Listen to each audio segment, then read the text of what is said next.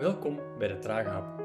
Vandaag een korte gedachte waar je lang op mag kouwen over Jesaja 45 vers 8 tot 13. Laat gerechtigheid neerregenen. Laat haar neerstromen uit de wolken en laat de aarde zich openen. Laat een hemel en aarde redding voortbrengen en ook het recht doen ontspruiten. Het lijkt wel een scheppingsverhaal. Alleen worden hier geen bergen, bomen of mensen gemaakt, maar gerechtigheid, redding, recht. Een wereld gekenmerkt door gerechtigheid, redding en recht.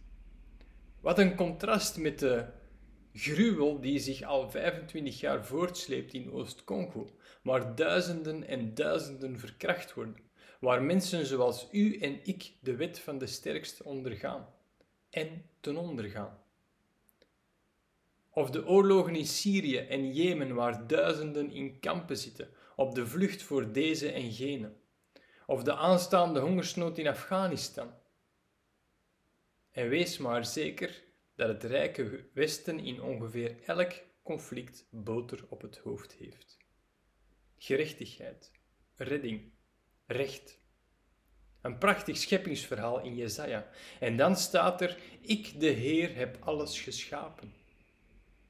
God zal herstel brengen. Dit gedeelte in Jesaja is geschreven aan het volk Israël. Er zal herstel zijn voor hen.